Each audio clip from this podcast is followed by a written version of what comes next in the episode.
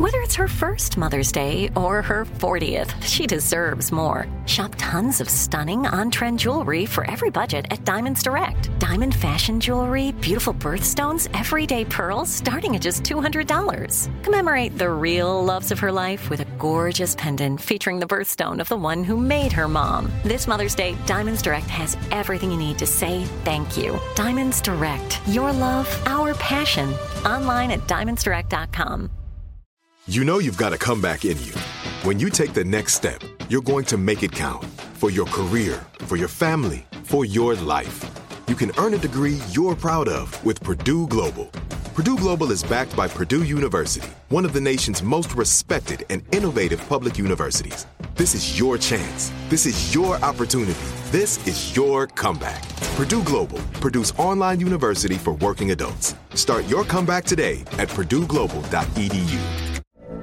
From BBC Radio 4, Britain's biggest paranormal podcast is going on a road trip. I thought in that moment, oh my God, we've summoned something from this board. This is Uncanny USA. He says, Somebody's in the house, and I screamed. Listen to Uncanny USA wherever you get your BBC podcasts, if you dare.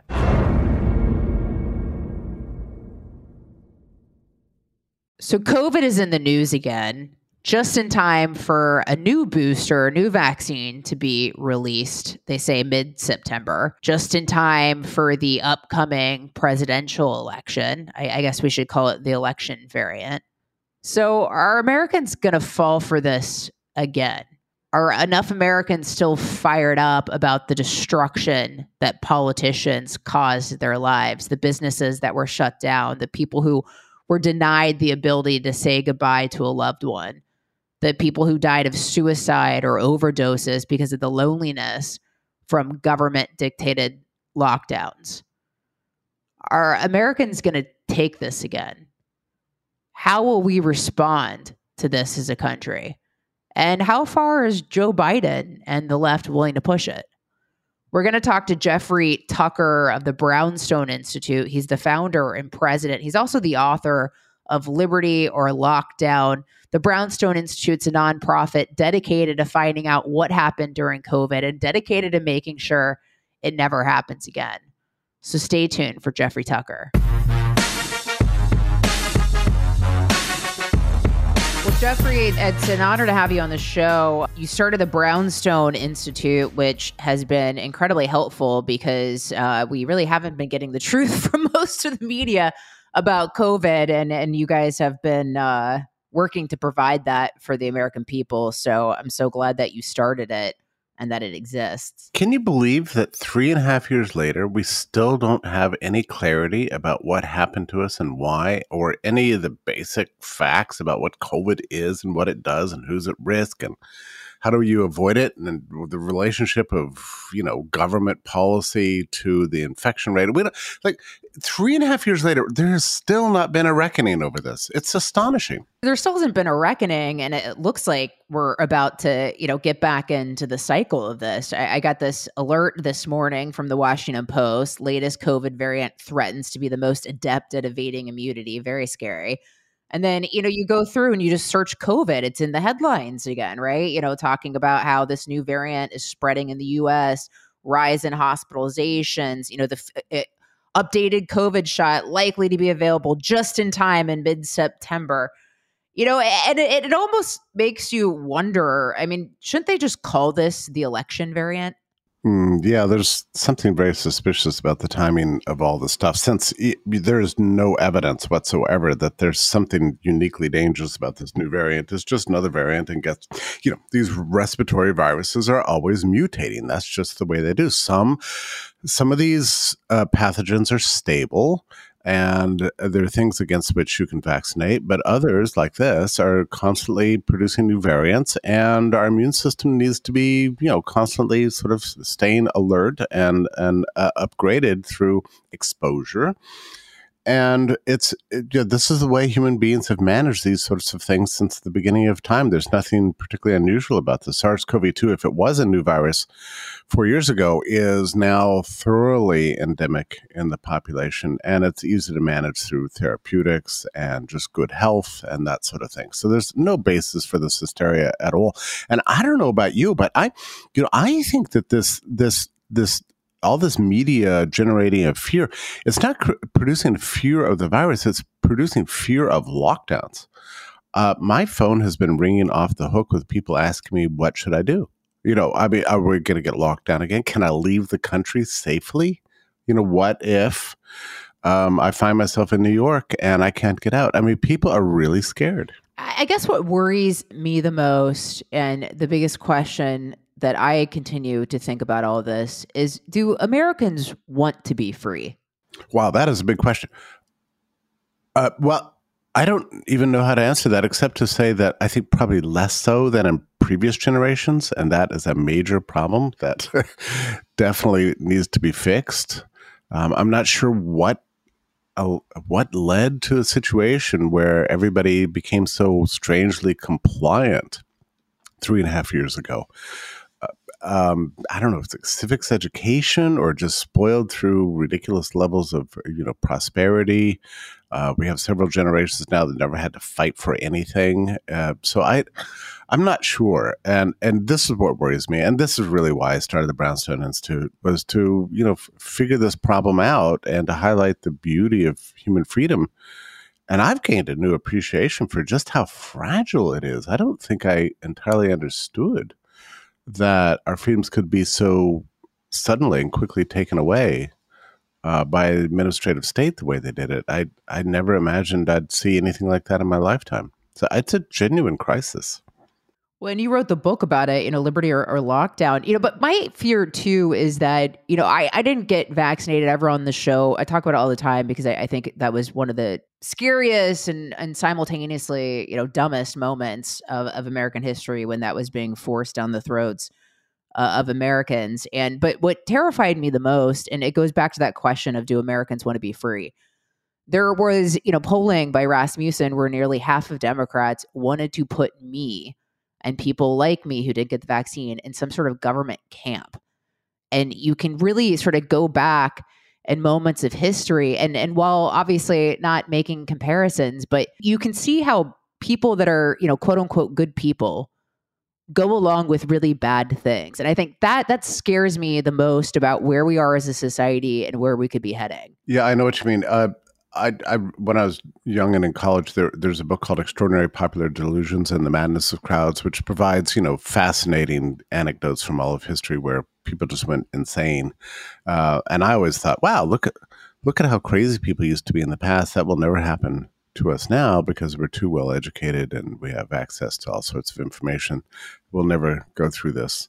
Uh, unfortunately, we did go through it, and it was extremely uh, brutal very cruel. The vaccine mandates, you know, eventually mutated into full scale segregation in, I guess, five cities. In, let me think, this would have been, um, yeah, in in late 2021 and early 2022. So we had New York, Boston, New Orleans, Chicago's, you know, really just shut off their their services, their public accommodations, uh, commercial enterprises to the non-vaccinated. And they did this without, you know, any regard for the demographics of the unvaccinated group. But you know, the the the, largest single unvaccinated group in this country is members of the Af- African American community. So they, you know, in New York, forty percent uh, were excluded from libraries, theaters, restaurants, bars. It's it's astonishing. I don't remember reading anything about that, but I looked at the demographics and I thought this is this is segregation, and and and and the New York Times loves it. And we had, you know, in those days too, uh, there was there was really no evidence that the vaccine was capable of protecting people um, and certainly you know uh, stopping the spread of the virus. There was no, no, evidence of that. In fact, the EUAs offered for the vaccines never even claimed that they were going to do that. Uh, it's true that Walensky and Fauci and the rest of these people, Rachel Maddow and so on, all said this, but there was no scientific evidence of this. And we did it anyway. We just began to demonize, you know, the un- unvaccinated and blame them for the perpetuation of the uh, pandemic, even though there was no evidence for that either. It was extraordinarily cruel based on superstition and really a kind of unmitigated hatred of the other. And this really happened in our times. Well, and that's what it really was. It was it was the othering uh, of people, which we've seen throughout history, and because there really wasn't any, you know, and, and what was strange was being a rational person during all of this who didn't get caught up in the hysteria, who was actually trying to look at the facts. Because from a facts fact based rational standpoint, you could say, okay, as a young and healthy person, statistically, I'm just not at risk of dying from COVID. COVID is clearly not preventing, or the vaccine's not preventing the spread of COVID. So, therefore, this is not a, a, public health thing to get vaccinated. I'm not protecting my neighbors by getting vaccinated. I'm not personally at risk of the vaccine. Most vaccines have five to 10 years of safety data. This does not. mRNA is new to the market. You know, they really use the fog of war to get it. So, considering all of that, why would I get something that I don't need, that's untested, that's not going to prevent the spread to other people? Yet, if you didn't get it, you were a monster. Yeah, and the unknown safety profile is an interesting one. You know, how is it that so many people were willing to trust uh, the CDC and the FDA? Uh, you know, uh, with with this new technology, you know, with with which we had had no prior experience, which hadn't hadn't been tested, it's really astonishing that so many people went along with this, much less that you know mandating it for for millions and millions of people. Um, you know, and let's not forget that you know the Biden administration initially wanted to mandate it for every mm, you know medium sized and large business in the country, and that was quickly struck down. Uh, but that almost happened to us. But but even then, there are mandates on healthcare workers and on the military, uh, and all well, I guess employees of government, you know, they they they were forced to get it, and and most universities did this to their students, and now there's this really epidemic of myocarditis among among students, which is you know we're completely silent about. We pretend like that's not happening, but I had you know professor friends of mine who just said, "Look, I'm not going to go along with this. I'm just I'm leaving," and they they left academia and students just said look i'm not i'm not going back to school i'm i'm out of here i'm not going to i'm not going to do this that turns out to have been a very intelligent uh, decision but in order to make that kind of decision it took a lot of personal courage because you couldn't even turn on the TV without having people scream at you, get vaccinated, get vaccinated. Your friends were yelling at you. Everybody was yelling at you. Daily papers. I mean, the whole culture was demanding that everybody line up for their shots without any evidence that they were going to do anything to end the pandemic. Uh, and as you say, you know the demographics of this particular pathogen were so focused on the elderly and infirm and essentially certainly no you know that almost an invisible risk to young people but even working age um, adults, healthy adults, were not ever in any risk of medically significant consequences from this beyond just you know you're going to get sick and that that certainly I would include myself in that. I I knew for sure that I was you know I would get COVID and that it was going to be a bummer, you know, and that's sure enough what happened. But you know, the idea that you would need a vaccine, um, uh, or that you were willing to take the risk, you know, with this new technology, it's it's all crazy. And you know what's interesting about this too? If you go back to 2020 and listen to what partisan Democrats are saying in September and October about the vaccine, they say, oh, "You're not going to give this to me. This is the Trump vaccine. There's no way I'm going to take that." Um, I don't want to have anything to do with this shot. I don't know if it's what its safety pro- profile is. They were all saying this all over the media, and then then the shot came out after the election, and then suddenly out of nowhere, all these same people flipped in the opposite direction and said you're you're you're a, a devil and ruining public health by by not lining up for your shot. Amazing. And uh, did you know this too? That Fauci directly intervened in delaying the release of the vaccines until after the election. People don't know that, but it's real true. It's a true story. We'll take a quick commercial break. Back with Jeffrey Tucker. This is it. Your moment. This is your time to make your comeback with Purdue Global. When you come back with a Purdue Global degree, you create opportunity for yourself, your family, and your future. It's a degree you can be proud of, a degree that employers will trust and respect. Purdue Global offers working adults like you over 175 flexible degree programs to meet your specific career goals. These include associate, bachelor's, master's, and doctoral degrees and certificates. Purdue Global degree programs range from nursing to business to communication and more. Whatever your interest, we have the degree that will move you forward.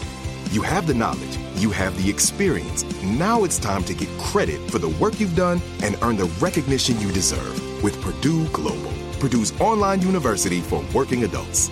You know you're worth it. We do too. So don't wait another second to get the degree that will take your career to the next level. Start your comeback today at purdueglobal.edu. From BBC Radio 4, Britain's biggest paranormal podcast is going on a road trip. I thought in that moment, oh my God, we've summoned something from this board. This is Uncanny USA. He says, Somebody's in the house, and I screamed. Listen to Uncanny USA wherever you get your BBC podcasts, if you dare.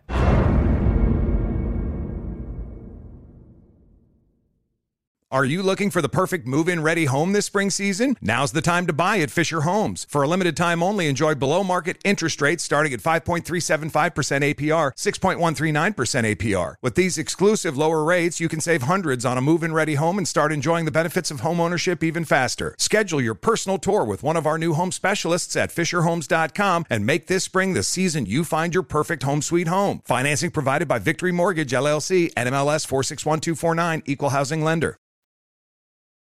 It's hard to not look at the timeline and the sequencing of things and not feel as if this was intentionally weaponized to append a political election, you know, destroy a candidate and to control a population of people.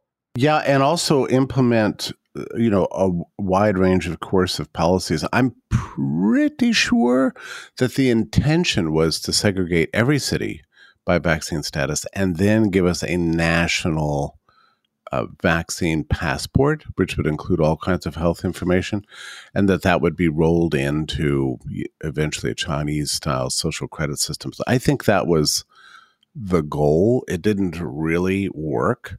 I mean, it's actually funny. Uh, the, New York City, or actually the state of New York, was one of the places where they tried to play play around with this digital vaccine passport, and they never got it working right. Just having spent you know tens of billions of dollars on it, it it, it really did flop. it was unable to. We're like fortunate you, they're too incompetent. exactly. Thank God they're they're idiots. it was so bad, you know. Like if you got if if you got vaccinated in Connecticut uh, there was no way for the New York app to take account of that. I mean, it really did only um, uh, accommodate New York, vaccination. So it, it, nothing, and it even then it just was flaky. It was always crashing. So yeah, they finally have taken it offline. But I think that was the intention. It didn't work. But you know, I don't know if you've noticed this, but I've felt now for several years um, every once in a while I feel as if we've had a victory, you know, and but I've learned not to get too cocky about that and go, oh, we're winning, we're gonna win this great struggle.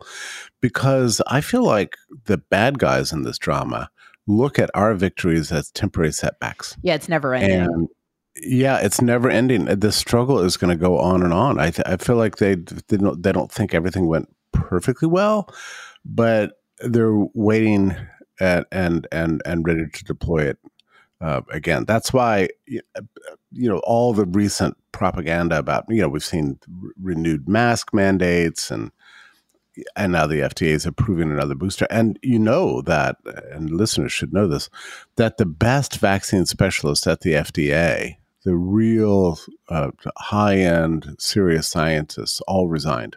they're gone.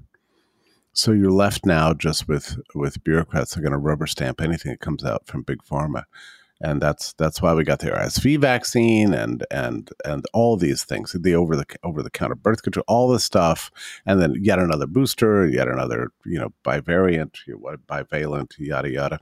All this stuff is just going through as if it's nothing. These are bureaucrats not paying any attention. They know that that the big pharmaceutical companies pay their salary. They like to be able to pay their mortgage and their second mortgage and their third mortgage. And so they're going along with this stuff just to just to for for career reasons. Uh, the, the science seems to be just not even there anymore, and nobody's even pretending. It's it's all quite shocking. Well, and that's the thing is because now we're left in this uh, you know atmosphere of distrust, and you know I've always just been you know like my first couple of words when I was younger, it was no and then why.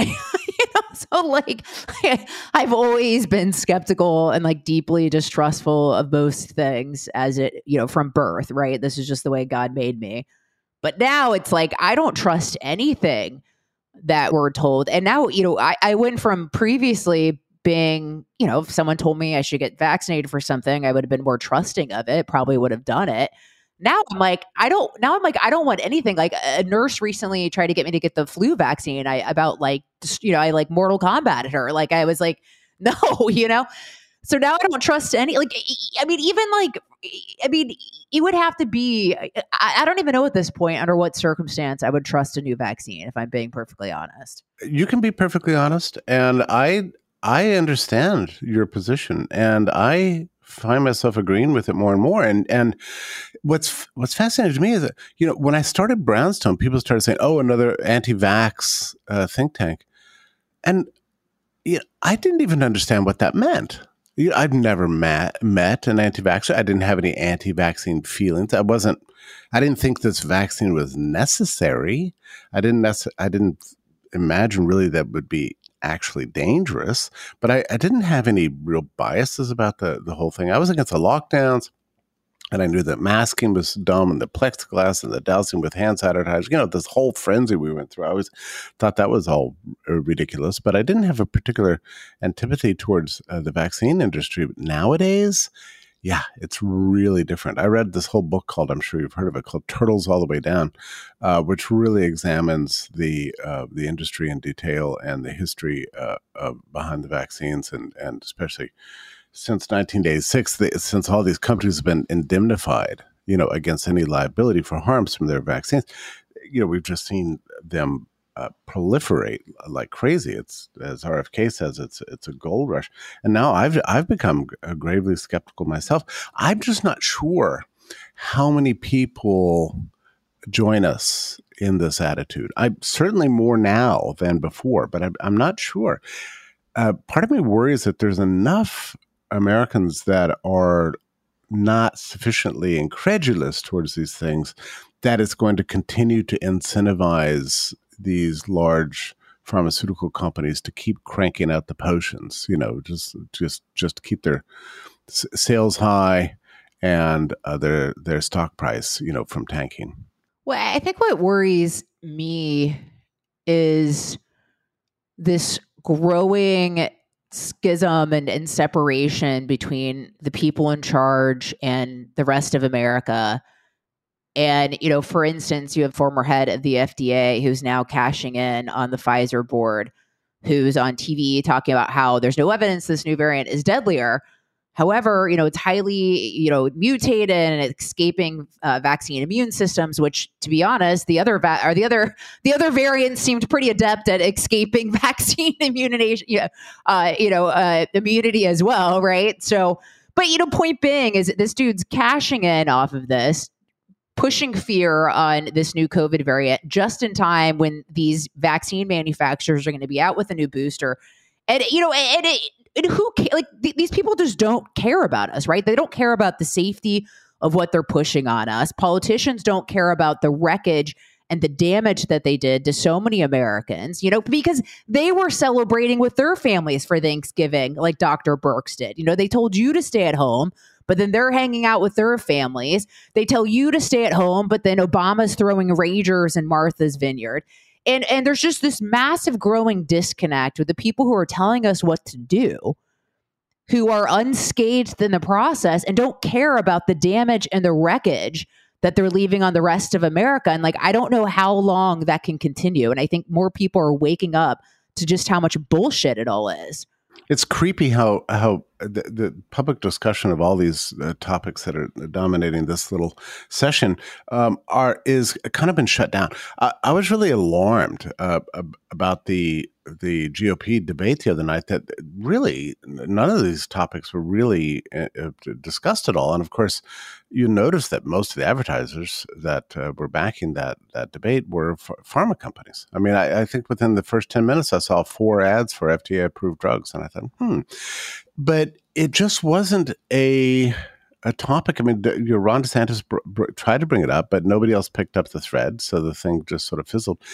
And at some point, the one of the moderators asked Pence whether he feels that the Trump administration bears some responsibility for the learning loss since the school closures began under his administration. I set up, I was really excited. I thought, oh, well, now we're going to finally get some truth. Well, you know what he did? He completely ignored the question, completely ignored it. And they never returned to it again. That was it. Now, you mentioned uh, Scott Gottlieb. Uh, you know, that guy is a piece of work you know, he goes on these these shows all the time, you know, MSNBC and CNN and everything.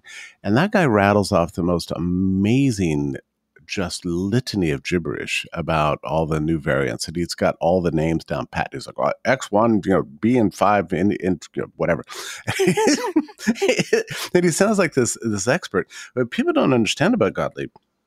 You know, he was uh, picked to be head of the FDA um, in 2000, I guess 2017, and then left and immediately went to the Pfizer board. When the when Fauci and Birx and these people were leaning on Trump to sort of green light the lockdowns, and and um, this would have been the weekend of um, March 14th and 15th. Uh, it's been a Friday, uh, Saturday and a Sunday when they were trying to figure out just how severe the CDC edicts should be, they got Gottlieb on the phone. And he was one of the main influences behind the initial lockdowns. And I know this because um, I think Jared Kushner reports in, in his book. And Gottlieb said something to to to the to the gang of, of people gathered there that um, if you think you're going too far then that's probably about the right amount. So Gottlieb was massively influential in shutting down your churches, and closing small businesses, and closing playgrounds, and the closure of the schools, and the capacity restrictions on on on homes. Uh, where I lived at the time, you couldn't have more than ten people in in in in your house, no matter how big it was. So, you know, weddings were off, funerals were off, everything was off. Gottlieb himself had a huge role in making all that happen. And then cashes in on all of it with the vaccine. Just to put a fine point on it, he certainly has cashed in on all of it. And if you draw attention to the facts to him, he just blows up. Um, but yeah, there's a whole generation of sort of leaders in industry and in media and in politics and in academia that really need to be called to account for what they did to us, but it is not happening. We've just we just have this weird silence going on. And to to your point about this disconnect between public opinion and and the um, ruling class sort of elites in this country, um, it is growing wider by the day because everybody I know, and really everybody in this country, and billions of people around the world, have lasting trauma having grown out of the uh, calamity of the last three and a half years. And we all know about it. We're all seeking answers. We want to know what were you thinking? You know, who did this and why? What happened to our Bill of Rights? We have these burning questions. We're not getting answers to them. And meanwhile, all this sort of uh, you know, official uh, molders of the public mind are pretending like this never happened. There's also not been an accounting or truth telling about the amount of damage that this has done to so many lives in the sense of people who died of overdoses from depression or loneliness, suicides from depression of being locked in people's homes, losing their jobs, not being able to go and work being denied a purpose in life, you know, family members who died alone, funerals that were unattended because they were not, you know, family members were not allowed to attend, people who've lost businesses, you know, people who've lost their livelihoods. It's like there just hasn't been a, a full accounting, a, a real attempt to just truly get to the bottom of the the damage and the destruction and the wreckage that these government policies, not COVID, but government policies have destroyed lives. The learning losses, you know, a, a whole generation of high school students graduating, you know, with with unable to really wouldn't wouldn't count as literate by any historical uh, standard. I mean, the the number of families that were just were separated from the travel restrictions, uh, uh, the divorces that took place, uh, you know, over arguments about whether to vaccinate the children. I mean, I know many cases of that. You know, the whole vaccination question just broke up um, civic groups and families and churches and um, b- bands and and the same thing with masking. You know that that was a brutal period too. It's like, where's your mask? Where's your mask? Well, I don't think they really work. Well, screw you. I mean, it it was the most divisive and culturally destructive uh, period that I I've ever seen in my life, and everybody has a, a story. There's, I don't think there's any exceptions to this. People have such sad stories to tell over the last three years, and you're right. There's just not been a serious reckoning, and I, you know, I don't entirely know what to do about it. I really hope the debates the other night we're going to get some honesty and truth about this. Instead, the moderators just, just, just eh, pretended like the whole thing didn't really happen. And and I th- it's it's tremendously uh, troubling. I I have an article this morning on Brownstone called "The Great um, Game of Let's Pretend," something like that. And it really is is let's pretend that this never happened, that there's no real crisis. And if you think about the things that are vexing us right now in this country, like this inflation, you know, 20, 30% in three years in grocery prices and the housing inflation and all the things that are wiping that have wiped out um, middle class prosperity those all trace to policies pursued in the name of of of covid controls. And the status of major cities in this country from seattle to uh, portland to new york city to chicago and boston hartford and, and so on um, it's these cities are falling apart. People are not going back to work. Uh, petty crime is taken over uh, uh, New York and every major city smells like weed, you know, because of all the the substances that people turn to just to get through things. I mean, it's it's it's maybe not quite apocalyptic, but it's certainly headed that way.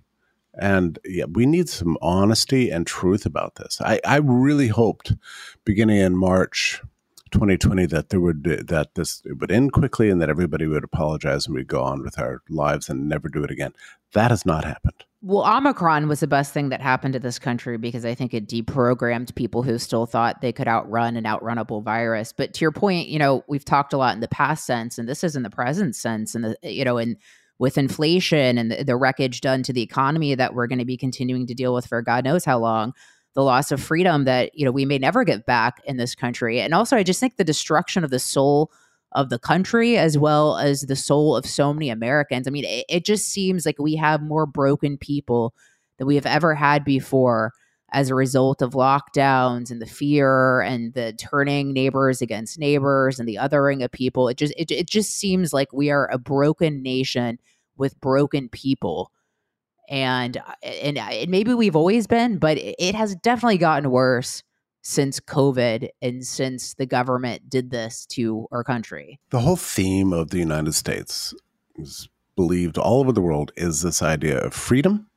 And it was instantiated in the idea of limited government with the Constitution and guaranteed through the Bill of Rights. I mean, that is the theme of American history. That's our great contribution to the world Everybody looks to the United States for what freedom is and what it feels like, and, and it's built the greatest nation in history, and so on. Um, then we just just decided to get rid of it one day, and look what it did. It just utterly, you're exactly right. It crushed the soul of this country. It, it robbed us of even things like, you know, our religious freedom. I was talking to a, a priest friend of mine the other day in the Midwest, and we were talking about just how shocking it was that, for how long the church is closed and then the churches, you know, mask their parishioners and then, you know, vac, you know, even many, many impose vaccine restrictions. But he was talking about what it was like in Easter of 2020. Um, all the churches were closing. He just had some sense that he didn't go into the priesthood to close his church to his parishioners on Holy Week and Easter. He just he just felt like that was not right, and so he went to his bishop and his, and he said, "Look, I'm going to open my church," and, and, the bishop said, "Well, you can't do that. I I, I, I absolutely forbid it." And and my priest friend friend said, "Well, you know what? I'm going to do it anyway," and and you can you can just fire me if you want to, but I'm gonna I'm gonna do my religious duty. And the bishop said, "Well, you're just um, you're just pretending. You're not really gonna you're not gonna let me just fire you." And the priest said, "Look, just try me. I mean, I this is my vocation. This is my whole life. If I don't celebrate mass on Easter for for my parishioners, what's my life worth?" and the priest and the bishop uh, never, never gave him permission, but then also uh, stopped threatening him. So when the time came, uh, to avoid the media uh, eyes and to avoid uh, local government officials, he turned the lights extremely low in the in his in his church and spread the word quietly throughout his whole congregation that you can come celebrate Holy Week services and Easter, but come in the back interest in, uh, entrance so that the media cameras wouldn't wouldn't be able to see and park you know several blocks away and scatter your cars out. And they did, and they came in and they had really a completely packed uh, church uh, for, for, that for those services. Um, but it, they had to do it surreptitiously. It's an extraordinary story because it seems simply incredible that something like that would have happened in the United States, a country that really gave this gift of religious liberty to the world. You know, we were the greatest practitioners of that. We put it in our First Amendment, and then just one day, boom, it was gone. But it was perfectly fine to exercise uh, your First Amendment if you're writing burning buildings down in the streets. That was fine. but God forbid you want to go to church. Quick break. Stay with us. This is it. Your moment. This is your time to make your comeback with Purdue Global. When you come back with a Purdue Global degree, you create opportunity for yourself, your family, and your future. It's a degree you can be proud of, a degree that employers will trust and respect. Purdue Global offers working adults like you over 175 flexible degree programs to meet your specific career goals. These include associate, bachelor's, master's, and doctoral degrees and certificates. Purdue Global degree programs range from nursing to business to communication and more. Whatever your interest, we have the degree that will move you forward. You have the knowledge, you have the experience. Now it's time to get credit for the work you've done and earn the recognition you deserve with Purdue Global, Purdue's online university for working adults. You know you're worth it. We do too. So don't wait another second to get the degree that will take your career to the next level. Start your comeback today at purdueglobal.edu. I'm Katya Adler, host of The Global Story. Over the last 25 years, I've covered conflicts in the Middle East, political and economic crises in Europe, drug cartels in Mexico. Now I'm covering the stories behind the news all over the world in conversation with those who break it. Join me Monday to Friday to find out what's happening, why, and what it all means. Follow the global story from the BBC wherever you listen to podcasts. Are you looking for the perfect move in ready home this spring season? Now's the time to buy at Fisher Homes. For a limited time only, enjoy below market interest rates starting at 5.375% APR, 6.139% APR. With these exclusive lower rates, you can save hundreds on a move in ready home and start enjoying the benefits of home ownership even faster. Schedule your personal tour with one of our new home specialists at FisherHomes.com and make this spring the season you find your perfect home sweet home. Financing provided by Victory Mortgage, LLC, NMLS 461249, Equal Housing Lender. I actually don't know your politics, which is probably you know a good thing. But if you, I mean, we all know where Joe Biden has stood on lockdowns and vaccines, and you know, so we all know his you know record. If you had to assess some of the Republican front runners, when you look at Trump, when you look at DeSantis, or you look at Vivek, how do you assess their response to COVID and you know what you might think they might handle something heading down the pike if if God forbid they do this again. I have big big thoughts on that. I, so speaking of Biden, by the way, I really had every hope. Yes, I'm very naive. I had very hope, every hope that after the inauguration, he would just say, "Well, we got the vaccine. We went through this COVID thing, and now let's just go back to normal." He didn't. He went the opposite way. He was the one who gave us the mask mandates. Right? Remember those? Uh, where you couldn't you ride a bus or get on the plane without it, and people were screaming at you, "Get that mask over your nose!" And, oh, well, yeah, but on the other hand, I have to breathe. Um, and then you know, then he gave us the vaccine mandate, so he made everything much worse.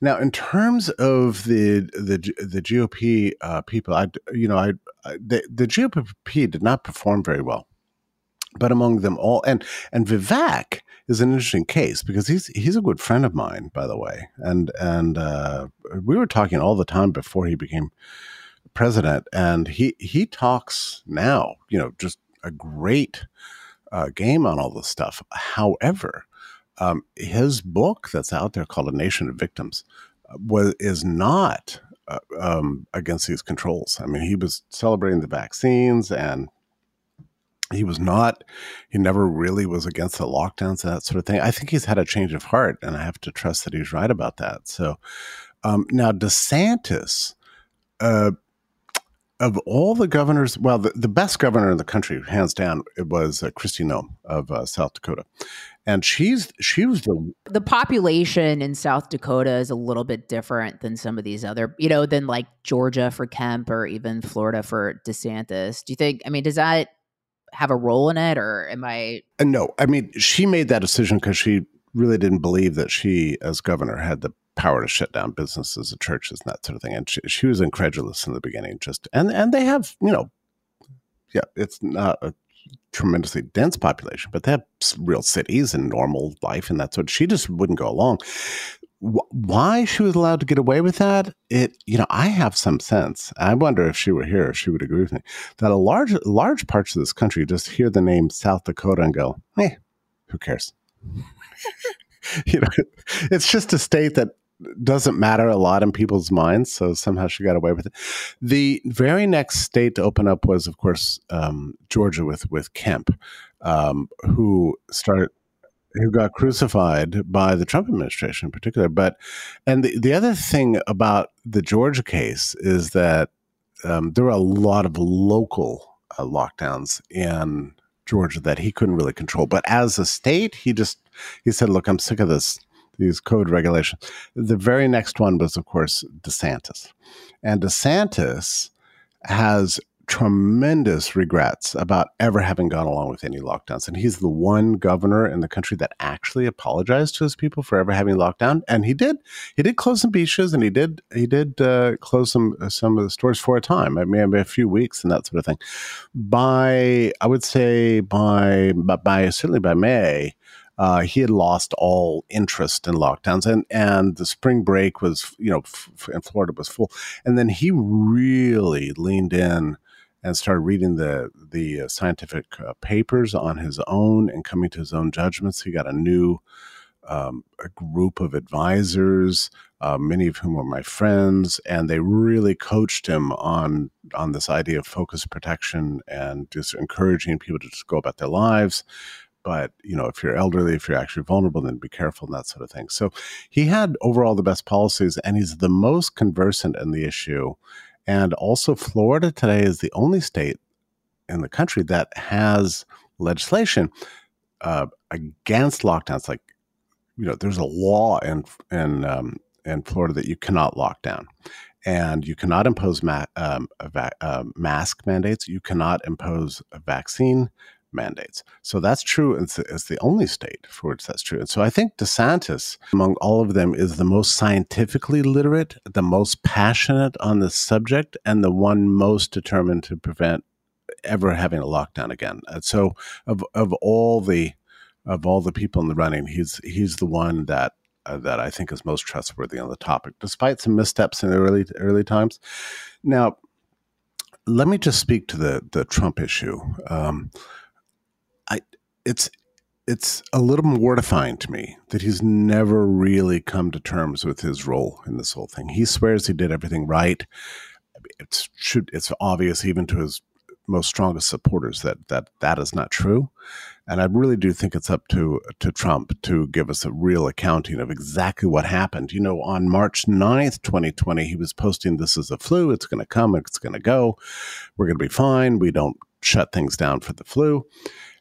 On the 11th, he changed his mind. So he he uh, sent out a tweet and said, "We use all the whole of a whole government response to battle and defeat this this virus." So he flipped on March 10th, thereabout. And he's never really explained to anybody what it is that happened that caused him to change his mind and when precisely he lost uh, uh, confidence that these sort of lockdowns were, were a good thing. Uh, Deborah Birx reports that after April 1st, he stopped talking to her, that he was actually angry.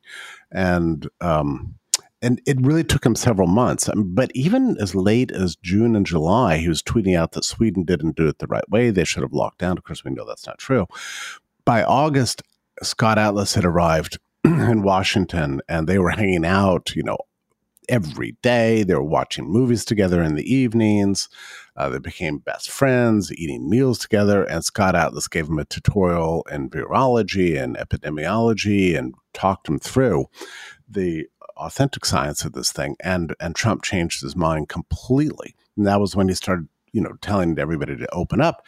But it's all very strange. He never got rid of the emergency declarations and he never issued any kind of executive order to open up. And he never really got control of uh, the CDC and the NIH and, and Fauci's little uh, regime.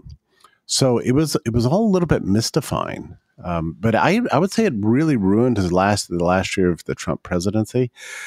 And then let's also remember that all the problems with mail in ballots began with the COVID controls. Do you remember that? Yeah.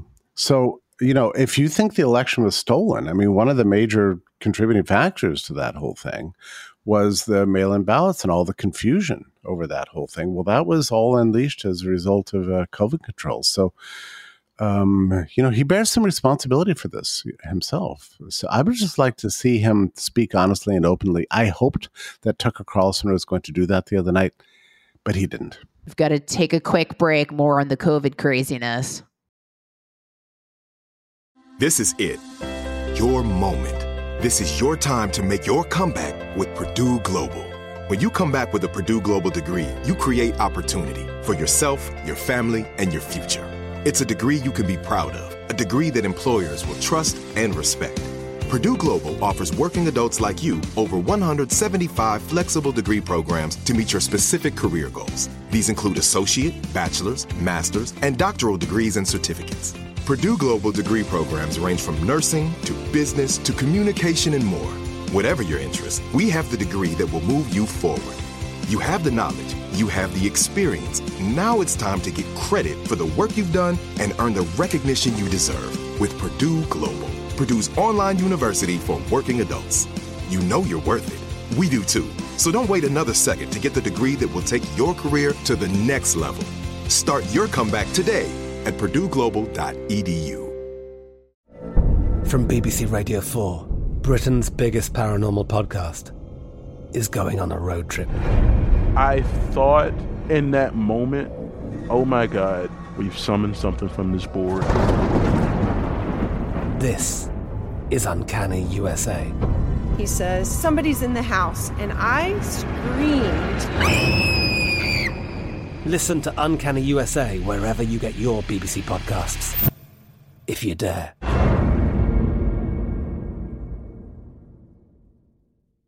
Are you looking for the perfect move in ready home this spring season? Now's the time to buy at Fisher Homes. For a limited time only, enjoy below market interest rates starting at 5.375% APR, 6.139% APR. With these exclusive lower rates, you can save hundreds on a move in ready home and start enjoying the benefits of home ownership even faster. Schedule your personal tour with one of our new home specialists at FisherHomes.com and make this spring the season you find your perfect home sweet home. Financing provided by Victory Mortgage, LLC, NMLS 461249, Equal Housing Lender.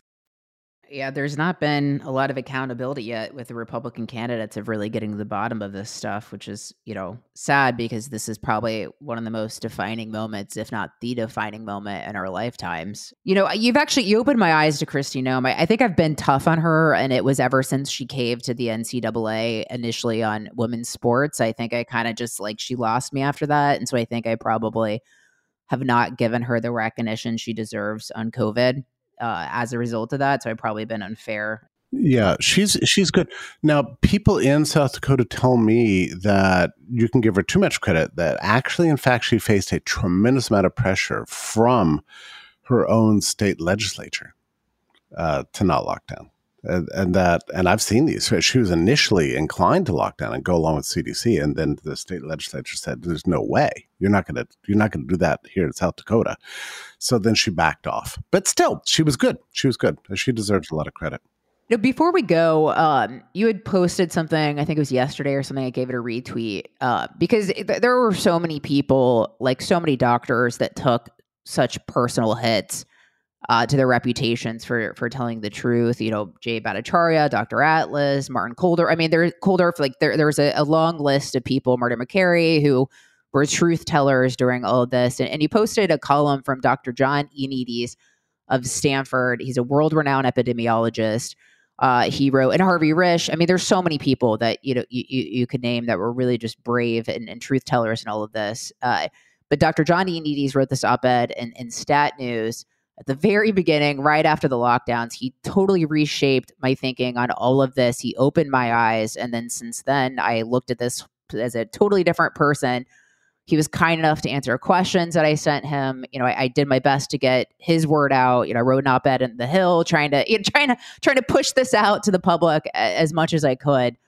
Uh, but the sad thing is, he was right about everything from the very beginning.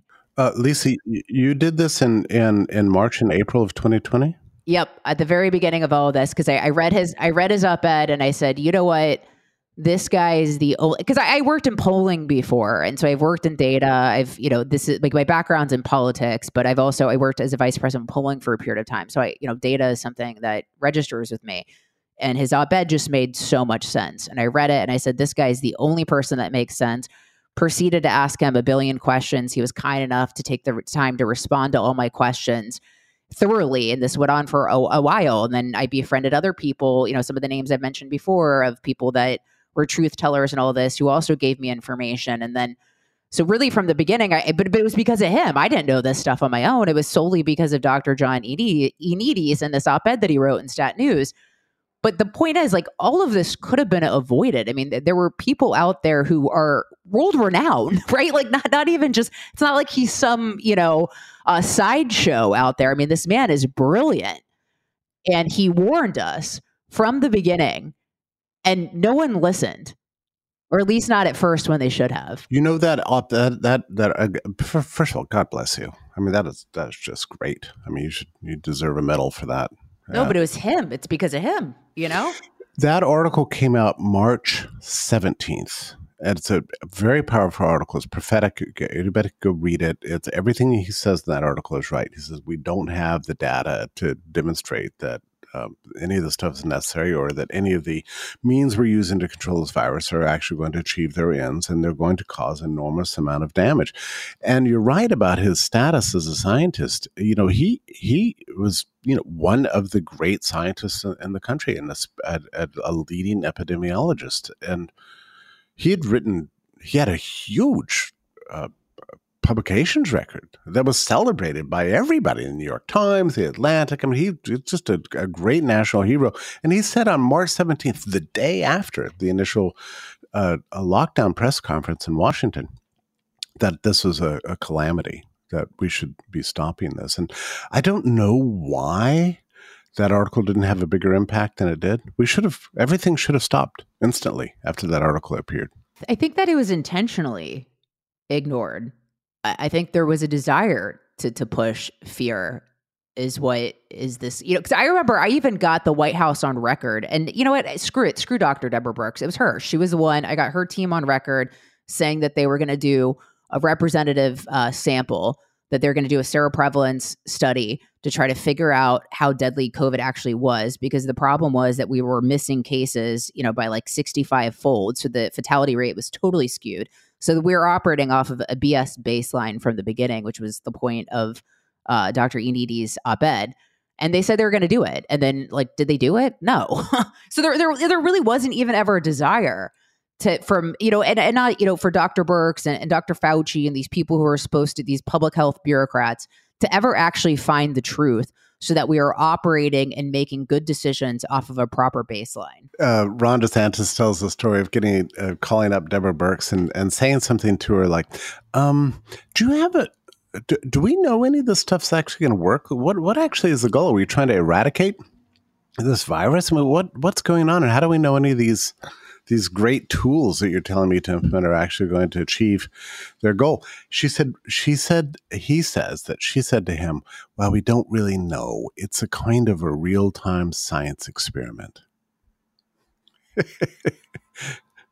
and after that, uh, DeSantis said he just began to kind of lose all faith in in the in the deep state and their and their uh, disease plans. Yeah. So, and and we shouldn't we shouldn't leave this without mentioning the fact that um, we th- there was no plan at all for what to do when people got sick. You know, I mean, we went through a whole year, the first year of COVID when it was most wicked, um, without any recommendations coming from NIH or CDC on what you should do if you're sick beyond take uh, beyond get getting ventilated, which you know kills you, you know, eight or nine out of ten times, uh, either from the ventilation itself or from the inevitable secondary infections you get from ventilation. And the other one was the Fauci's favorite drug called uh, remdesivir, which is just you know also nicknamed "Run, Death is Near." so and and and and the repurposed uh, generic drugs uh, were completely off the table. I mean, where I live, there was no chance of getting ivermectin. When I finally did get sick, um, and I got really sick, this would have been in January of twenty two. I could not get ivermectin. I finally had to have a friend who drove from New York who got ivermectin from India and brought it over to me. This is in the United States of America. And I had a doctor's prescription, but nobody would give it to me. I mean, I went from pharmacy to pharmacy to pharmacy and nobody would give it to me.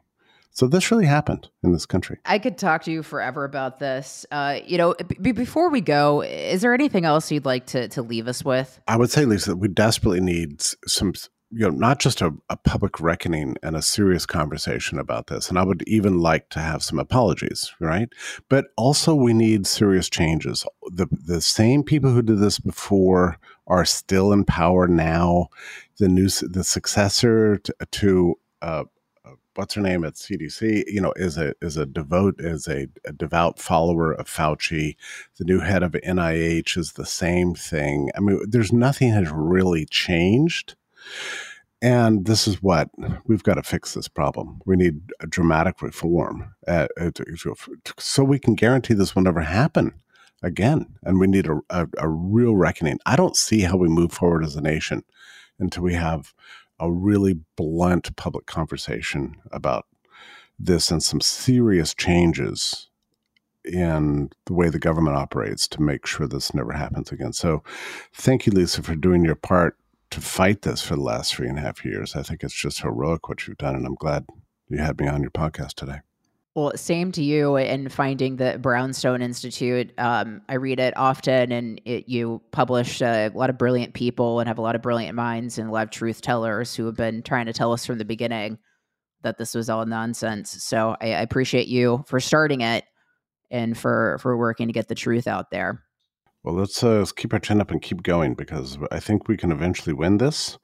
But even if we don't, we're doing the right thing, and um, uh, we're, we're in in some sense your voice is really, really necessary, and I do believe what Brownstone's doing is extremely important too. For this, for the sake of human liberty, for the sake of human dignity, for the survival of civilization. Because I tell you what, you cannot have a free and civilized society under lockdowns.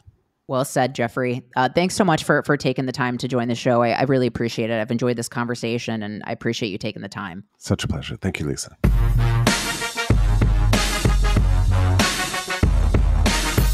That was Jeffrey Tucker, founder and president of the Brownstone Institute. Appreciate him taking the time to join the show. Appreciate you at home for listening every Monday and Thursday, but you can listen throughout the week. I want to thank John Cassio, my producer, for putting the show together. Until next time. I'm Katya Adler, host of The Global Story. Over the last 25 years, I've covered conflicts in the Middle East, political and economic crises in Europe, drug cartels in Mexico. Now I'm covering the stories behind the news all over the world in conversation with those who break it.